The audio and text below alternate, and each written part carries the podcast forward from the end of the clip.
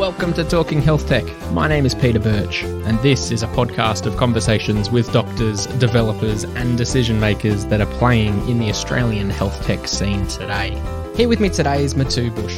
Matiu's both a clinician and a designer who founded One Good Street, a social impact platform to encourage neighbour initiated care for older residents at risk of social isolation and loneliness. Matiu's the Deputy Director for the Health Transformation Lab at RMIT designing cultures of innovation and creativity in healthcare. He has a master's degree in public health and broad clinical experience as an emergency, oncology, and intensive care nurse, and he's also a sexual health nurse practitioner. He's a board member of Better Care Victoria and the Emerging Clinical Advisory Committee. He's a super active member of HISA, a Rotarian, a mentor for undergraduates and postgraduate students, and he's here sitting in front of me now. Matiu, thanks so much for joining. Pleasure. When you read that out, I sound exhausting. it's comprehensive and it's and it's well learnt and it's exciting to have you in front of me. I've actually you've come here after going to a an event. I, I, saw you at an event a couple of months ago now, and it's taken this long to get you into the studio. So good to be here. Thanks for for coming in. Look, we, have got so much to cover as well, but look, we'll start the with, with something that that I, I first heard about when I saw you talk, which was about the concept of neighbor initiated care. Uh, t- tell us more a bit about that platform that you founded, the One Good Street, and, and why it exists. Sure. So there's a GP who lives on my street. He's retired. He's 84. And when he falls out of bed, I go and pick him up. And that act of neighbour initiated care saves an ambulance fee, as well as an ambulance trip, as well as an admission into ED. And for someone who's 84, often they are triaged as a category three or four. So he probably deteriorates and doesn't have a tea or any food or anything, fluids whilst he's there. Because EDs can be quite ageist. So for an 84 year old, that's a pretty scary experience. So that act of his daughter calling me and me going to do that, I reckon we save around $3,000 for the state budget in healthcare. It also helps the ED uh, meet their four hour target, which is important because mm. they want to get people in and out with four hours. Such a simple thing to do Correct. as well. And I, I, do it joyfully because what it does, it lifts the street capital, the social capital in my street. My street's a great street to live in. Yeah. That impacts property prices. Yeah. When new people move in, they're like, gee, everyone's so friendly and everyone helps each other out. So there's this, there's an alternate kind of value hap- economy happening when you do those sorts of things. Yeah. And so I started to talk about that, and more and more people would say, Yeah, I do the same thing. So I developed a platform that enables people who want to do great things for older people in their neighborhood for that to occur. And that's called One Good Street. Wow. That's what about Health Transformation Lab? What, what, what does that do? Yeah, so we're a, a newly formed lab that's uh, anchor funded by Cisco and it's part of RMIT's new vision of how to integrate with society and industry and industry partnership.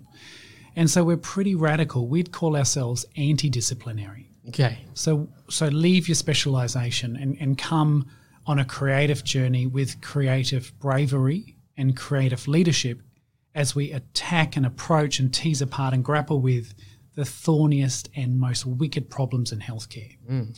So we're all hybrids. We're either a clinician plus something else. So I'm a clinician designer.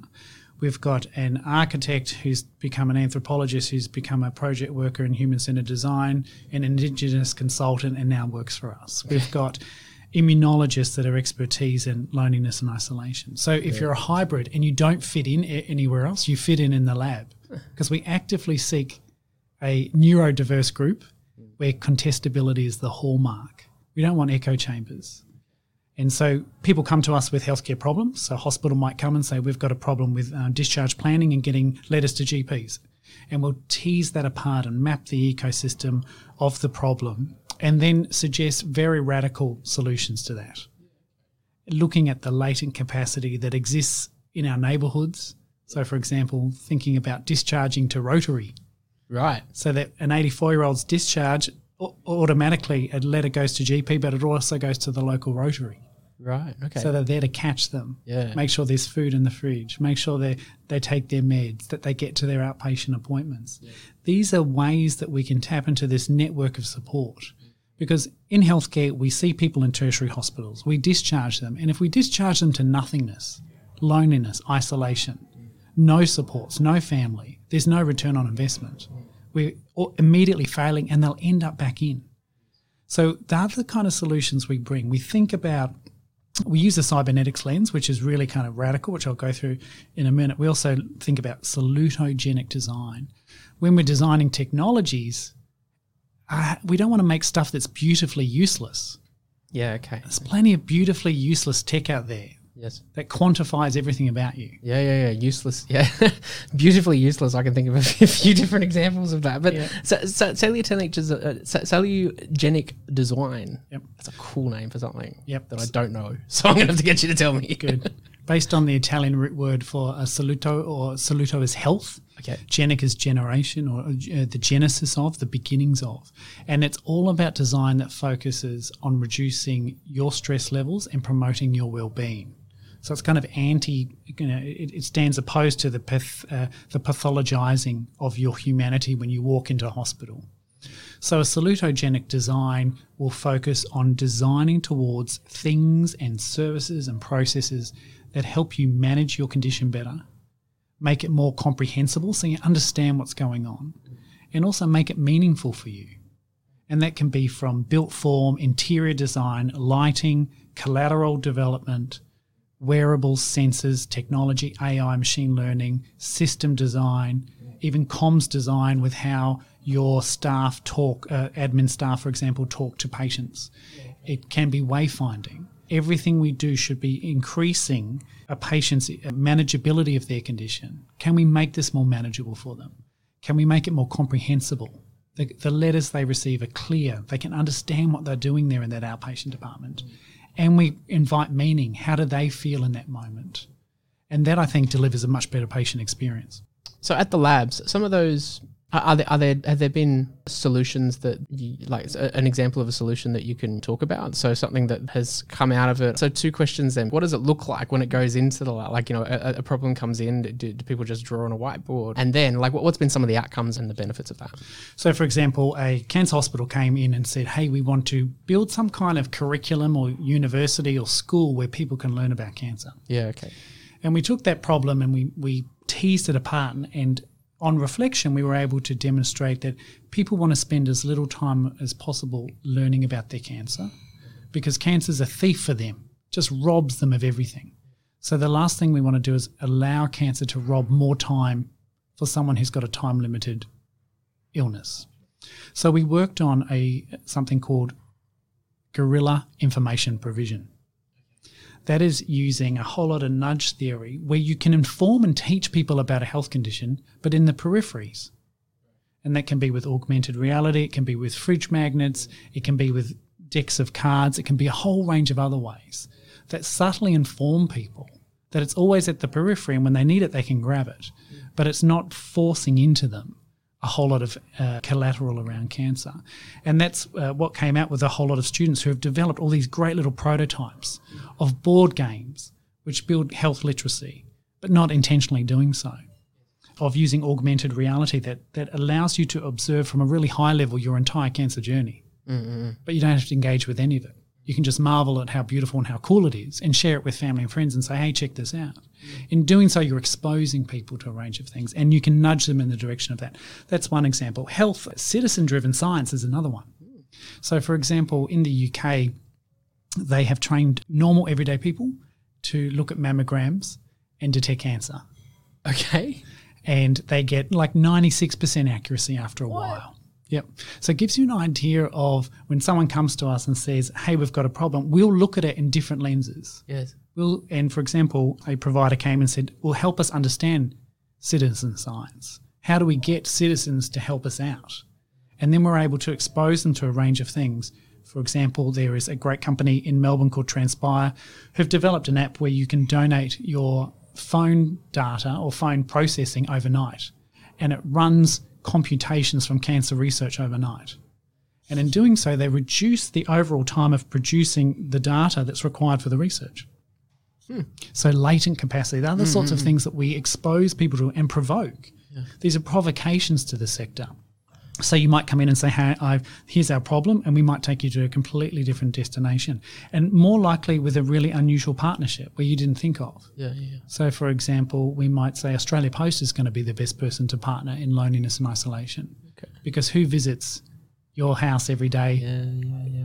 In all around Australia. There's there's this capability. That's what we're doing. We're grafting in the solutions because the solutions aren't with those that are the problem custodians. Mm-hmm. And most healthcare try and solve their own problems Yes. and they marinate in it for years and years. And if you've been to enough health conferences in your time, mm-hmm. you will hear the same stuff repeated over and over again. So that's what we do. Come into the lab, they tell us their problem. We've got something called the treatment, Okay. and the treatment is our design methodology, and it's really unusual. We do a lot of anthropology, deep hanging out. That's how we found out about why it's so difficult to. You should never give a cancer patient any more to read because we, we mapped a lady who was 84 and in her home she had 186 pages worth of patient information she had to Yeah. get through and we knew that whatever you do whatever you design you can't make that pile so we use anthropology deep hanging out it's where you shut up and just watch uh, we also do a use a jesuit reasoning method called casuistry where you descend into the particular you ignore all of the generalizations that come before and you descend into the particular. And a good example of that is using chatbots in health. And lots of people say you can't, you've got to be specifically trained. These are highly specialized. You could never f- push this to code. But all of those generalized principles occurred before chatbots developed. So we need to delve into what chatbots can do and then generalize out from that new beginning a world full of chatbots, a world full of AI, machine learning. Yeah, yeah, yeah. That's going to lead on to my, my, my next point because we, we you- you're focused on transforming health, and technology is often seen as a solution to do that. Uh, how, how should we be designing technology to transform health? Yeah. We've got to stop fetishizing it. There's an absolute fetish for technology. And they th- people believe that technology will solve so much of healthcare, but you can have great tech grafted into a crap system. That's a crap uh, outcome and patient experience. And our systems aren't ready for the technology. That that's way ahead. We've developed something called Saluto Technical. And the Saluto technical approach really marries that salutogenic design principles with new technology. So that's where whatever you design, is it more meaningful for the individual? Does it also respect the ecosystem? And I'll give you an example. There's mattresses now that can measure your heart rate. And if your heart rate changes, they can send an SMS off to family. That's cool. It won't be going to the GP because he or she's never going to look at it. yeah. So to family, and then family can respond. Yes. But the tech is beautiful. But if your chihuahua hops on the bed, you're going to be tachycardia and your family's going to get an SMS saying, Hell, what's going on? It was the chihuahua. See, I get excited by these things, and then I, I think about the practicality. That's I- right. Yeah. So they're for people w- developed in isolation who don't have Yes. dogs. Yes. Also, they don't have partners. So if granddad or grandma decide to uh, um, bring home someone to entertain one evening yeah. And they're having sex and they're going to get, you're going to get an SMS saying the heart rate's irregular. Right. Yeah. So what they haven't done is had a real human perspective. Actually, they haven't had a life perspective of what it's like to live in somebody's house. And when you introduce technology into a house, it changes the relationships. So what we think is that saluto technical approach is really mindful of the human, really mindful of the ecosystem.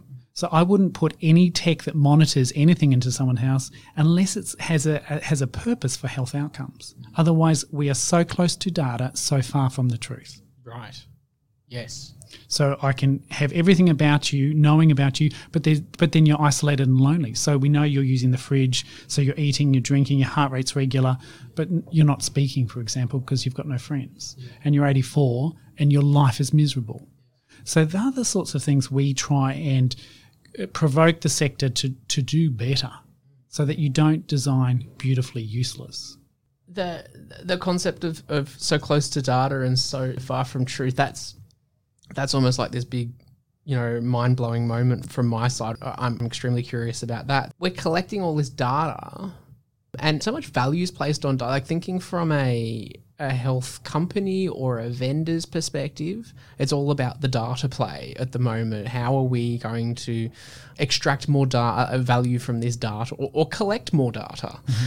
What do we do with it all? Mm-hmm. Because it sounds like we're not doing uh, enough or the right thing. You've got ecosystems, health models of care that are really impermeable to it. So, for example, at home, let's say with your grandparents, if we put tech in the house, it's giving us a lot of information. Some of it's incredibly useful, but it, it meets a model of care that's resistant and hasn't transformed itself. So that data doesn't go to the community nurses, it doesn't go to the care workers. So it's all the responsibilities put back on families to manage that data. When you've got data about your grandparents' house and their activity, then you've you've changed the power dynamic. How much of that do you share? When you see that they've been on watching TV all day and done no exercise, and yet your mother phones them and, and, and she says, "Hey, they're fine. They've had a great day. They've been doing lots of things," and you see the data and they've been on the on the couch all day. Yeah. You're changing family dynamics, and that's not addressed in the uh, the technology that that is going into people's homes. So first of all, it it pushes more responsibility to families. It also meets a care system that doesn't know what to do with it because it hasn't changed its model of care. There's no tech prescriptions. So if you came to see me with co- uh, congestive heart failure, I don't prescribe for you a range of uh, Bluetoothed uh, blood pressure machine, scales, some apps, whatever it is, some some sensors in the house. None of that goes out with you as the first line. What we do is send a community nurse out to you. So you've got this um, eh, this model of care that just doesn't hasn't caught up with what the, the possibilities hasn't transformed itself. So there's there's there's that. We're collecting a lot of data now. Normally in a hospital, a clinician will decide and if you like prescribe or dictate when what data should be collected collected when. So for example, four hourly, two hourly, fifteen minute obs. You know, we, we're used to doing obs, uh, observations within within a particular context. When you put a whole lot of data on people's homes and make them all smart and connected on their person, but also in their environment, there's no way of turning that up and down. So we, I can imagine getting to a stage where people are palliative, people are dying, and you're still recording heart rate and doing all this other stuff that it doesn't matter anymore. And that's where you can be so close to data, so far from the truth. Wow, that's pretty great. I mean, the, the, it, it- changes then, you know, how technology is developed, how it's solving problems. Then what's the, you know, you- you've we've got so many tech vendors in Australia and growing global, everyone trying to solve problems in healthcare, um, and, and at least in Australia, then well, you know, the it, it hasn't caught up yet. Um, and and a lot of them are backed by private equity or backed by anyone that that is looking for a return on their investment. What do you, what do they do until then? I guess that's I, you know, do, do they just keep developing and hope for the best? I mean, it's yeah, it's a marathon. It's a marathon journey. Lots of people in, in uh, tech vendors and startups in healthcare, I think they jump in because they, they can see it. Yeah. But then they meet a system that can't see it Yeah. because there's lenses and I would dare say cataracts in the way of seeing a future. yeah, So I think there's two things there: is the the respect for the ecosystem and understanding the maturity of the ecosystem, yeah, and almost benchmarking the organizations you're working with to understand their maturity. One thing a lot of startups come to me and say is, "Hey, we thought we could just deploy and go." Yep. But three months later, we're still training staff. We're, we're, we're doing the training. I'm doing the videos. I'm doing the PDF. I've got to go there in person. What are you talking about? Correct. and that's because they haven't understood the digital maturity of that organization. And Cisco do a great maturity scaling Okay. where you can benchmark. And I would encourage startups when they go and, and they get their customer, before the high fives and the beers, benchmark them on their digital maturity. Mm. Go to Cisco's website, find it out, and, and see about benchmarking because you'll get a sense of how much more you're going to do because you're most likely going to have to recruit a project manager to help with the integration of the technology.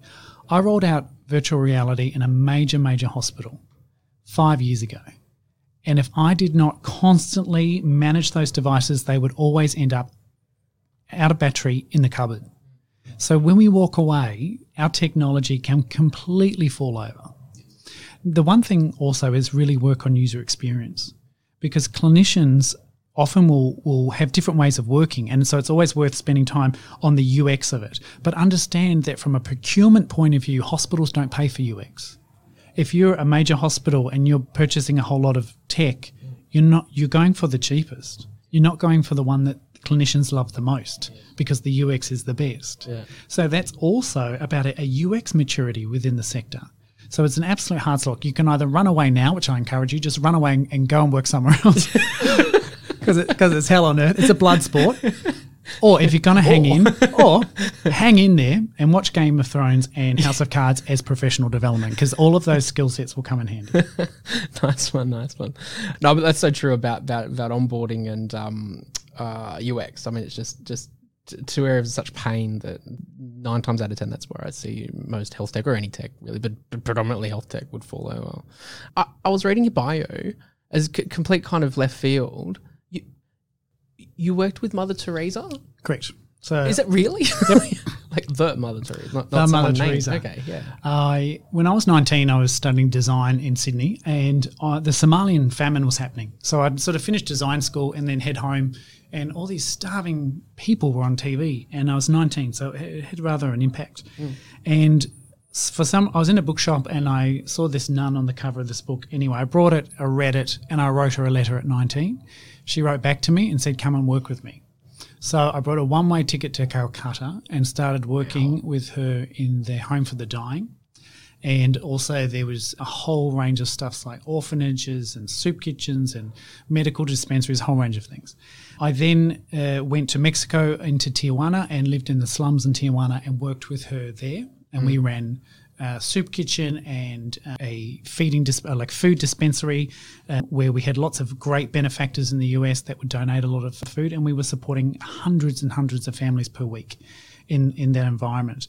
So she taught me a lot about what's very practical, but she also taught me a valuable lesson that she actually made a mistake.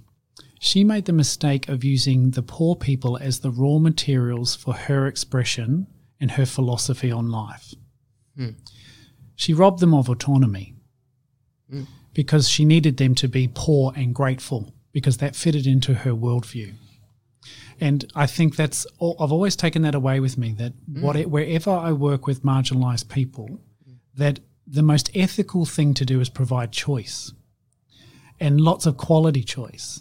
But Mother Teresa didn't provide quality choice. It was either curl up and die in one of her homes with minimal medications, certainly no pain relief because of the belief that suffering is somehow worthy in the Christian, the Christian philosophy. So therefore, she robbed them of choice, and I dare say that's unethical. Sure, sure. Wow, and to go through that at, at you know 19, 20 years of age, like to go through that learning experience, not It's great. So four and a half years later, came back to Australia, and uh, and it was a great formation. I mean, uh, plenty of practical things just to start. So, for example, I run aircon clubs. So when it's hot in Melbourne, then we open up our home to older people in our suburbs, so they can come and spend time with our air conditioning, and we have solar panels, so it works well. What it does is simply it reduces heat exhaustion for those people that wouldn't turn on the aircon because they have limited pensions and they're also really concerned about electricity prices. So when I ran the first aircon club, somebody brought a rabbit because they needed a rabbit cooled in the heat. And so from a Mother Teresa perspective, you're like you just start, you start small. Like the micro ambition of her, where she just started, picked up a poor person that was um, dying on the street, found a house to store them so they could at least die with some dignity and off she went. And I think she knows scale scale up better than most startups because I think she was in like 160 countries by the end of it. But what she did, she scaled up that Calcutta model everywhere.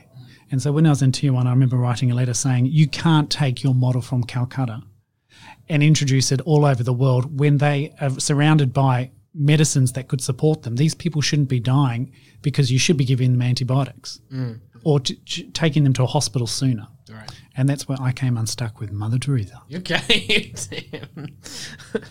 oh, that's awesome. So, what does as we're wi- winding to the end of this conversation, then lo- lo- looking to the future, say we say we nail it, Matiu. What does healthcare look like in in five or ten years? If we nail it, it will be radically democratic. Great. and it will include the third sector. And the third sector is Rotary, it is schools, it is volunteers, it is corporates, it is unexpected people involved, and that includes people like CommBank Australia, uh, Australia Post, so that they have a legitimate place at the table along with clinicians. So if you had stage four colon cancer, that part of your support team would include the community. And that would be digitally enabled so that there are platforms that all of the tech is just a tool for connection. So you would be well connected and it would be really meaningful for you. You'd enter a system that would not traumatize you. Sanctuary trauma is what happens when you go into healthcare and they're meant to look after you and they don't. You get traumatized. If we nail it, that won't be there. And it's more than just soft furnishing and lighting and some leafery. It's about a whole system transformation that's very, very deeply focused on the individual and their experience. But that's scaled up so it can do it, deliver it for one person, but deliver it for 10. And that it's so ingrained in the model that it can do it a, for 100 people every single day. And that's where we need to evolve. And it is organic. It's not just structures getting different parts right and then sticking them together. Healthcare is organic, we, as we are, and it should be relational. I think there'll be a much greater focus on relational health. So when I see you as a patient, I'll be asking, talk to me about your relationships. Because if I spend all this time fixing your knee, fixing your diabetes, and then I discharge you out into the community, I want a return on investment. And that only works if you've got really healthy relationships. So I see a much stronger swing to, to relationships and then enabling those around you to support you. And the tech just enables that. And I think with tech, the, the best way to think about it is we're the artists and the tech is the brush. And we're painting great futures for ourselves, but that we, we paint what we desire, we, we code what we desire. And so the tech never runs away. And then we can avoid this ridiculous, malignant prophecy around technology and what it will do in healthcare in regards to everyone's losing their jobs. We'll have these stupid robots saying hello to us, stuff like that. You know, it's, it's, you know, the future will be far more o- organically evolving mm. and we will never ever make it. It will be constantly mm. evolving. Mm. And that's the beauty of it. And I think that's why a lot of people stay in healthcare because of the turbulence and the mess of it all, and also the brilliant outcomes. What we want is to reduce that heroic effort of clinicians who stay over time. There are people now who will stay. So it's three thirty now. There'll be clinicians who will do three to four hours overtime to get the job done today. Mm-hmm. We want a healthcare system where they don't have to do that. Mm. And if tech helps, great.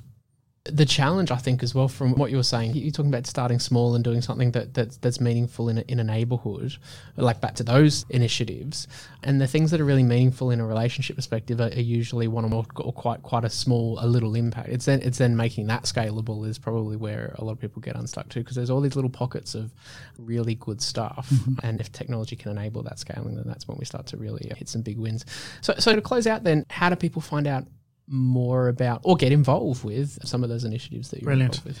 So if you look up onegoodstreet.com.au, that gives you a, rundown. Join our Facebook group, One Good Street, and you'll see all the kind of stuff that we do. And some of it is just acknowledging what you already do. So there's mm-hmm. nothing new because some of you are out there doing amazing things for older people. You look after a nonna, you do the gardening, you do all this stuff already. Yeah. Australia does this in a flood, in a fire, and a, for a fun run. Mm. We're just designing ways to do it more regularly. Mm. And Australia needs help in scaffolding that both ways. Patients, I mean, we as Australians find it difficult to ask for help, which is why we end up with lots of lasagnas in our fridge when we're unwell. And we're like, can someone just change the sheets on my bed because I've broken my shoulder? Oh, so, so we've got to scaffold it. And so, uh, yes, so join One Good Street and check out the Health Transformation Lab, uh, our website. We've got it's it's it's fresh. It's it's very radical. I when I look at it, I've been in design for quite some time, and and normally you get this double diamond kind of shape of exploratory iteration, all that kind of stuff, prototyping. We're way off script. Yeah. So what I would say, if you're a a clinician or a designer or somebody where you never fitted in because of the way you thought, then we're going to be your new home. Wow, that's awesome. There's so much to uh, follow up on. It's been it's been a fascinating chat, Matiu, and I, and I look forward to having many more like that in the future. Thanks so much for your time. Pleasure. Thanks for listening to Talking Health Tech. My name is Peter Birch. Go do some stuff on our socials and website, share it with some people, and give us a nice review and a five star rating because it all helps to spread the word and get people talking. Until next time, I'm out of here.